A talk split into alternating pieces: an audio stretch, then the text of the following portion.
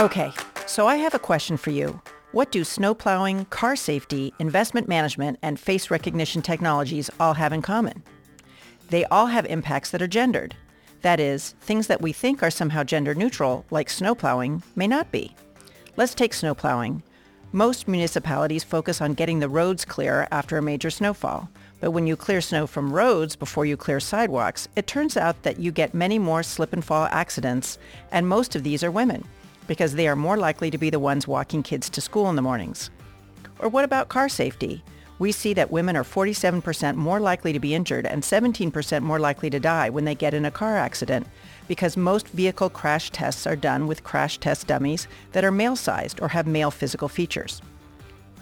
Or investment management. Research shows that women are highly likely to leave their investment advisors when their spouses pass away because those advisors had never worked with them effectively.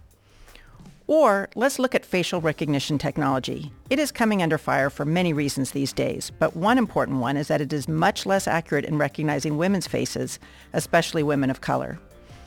In all of these examples, business leaders and policymakers are failing to consider gender, racial, and other inequalities that come from the way that they design their policies, products, services, and processes. Hi, I'm Sarah Kaplan, a professor of strategic management at the University of Toronto's Rotman School of Management and founding director of the Institute for Gender in the Economy, otherwise known by its acronym GATE. My pronouns are she and her. To address these questions and think about how to unlock the innovative opportunities for new products, services, and policies, and also think about the hidden risks that come from not examining your business or activities using an intersectional gender lens, we at GATE joined with our Rotman partner, the TD Management and Data Analytics Lab, to host a one-day conference in the spring of 2023 called Gender Analytics Possibilities. The conversations on all of the panels were eye-opening.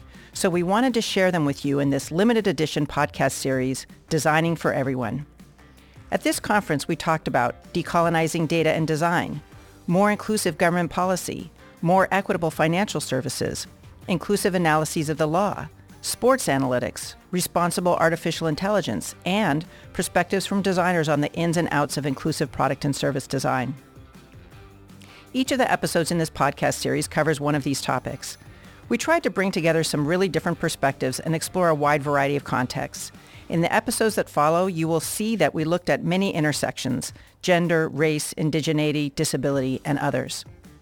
But before we dive into the next episodes, maybe you're wondering, what is gender analytics anyway?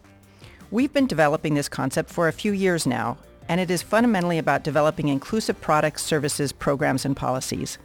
It's about using inclusive analysis to uncover hidden risks in your current offerings and innovative opportunities for the future.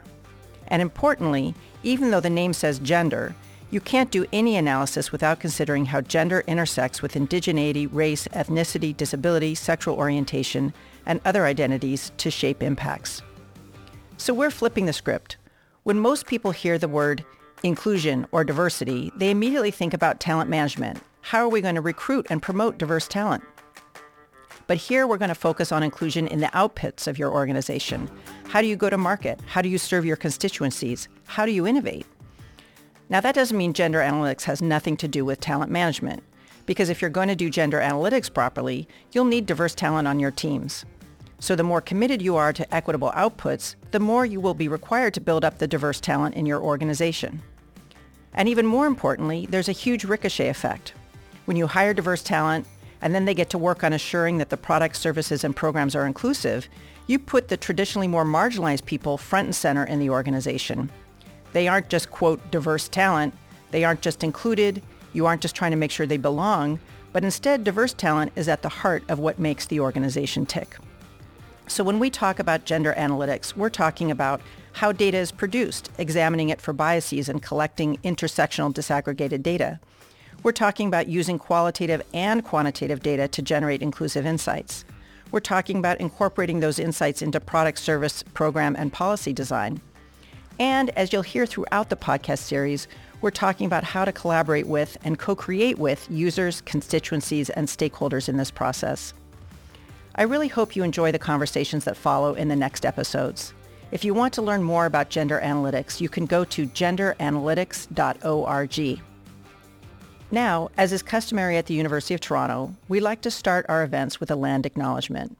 I want to acknowledge that the land on which the University of Toronto is located is the traditional territory of many nations, including the Mississaugas of the Credit, the Anishinaabeg, the Chippewa, the Haudenosaunee, and the Wendat peoples, and is now home to many diverse First Nations, Inuit, and Métis from across Turtle Island. Toronto is covered by Treaty 13 with the Mississaugas of the Credit, and we are grateful to be able to work on this land. Of course, it is one thing to make this acknowledgement, and it is another thing to build reconciliation into our work. That's why the first panel of the conference and our first episode of this podcast focuses specifically on how we can decolonize data and design.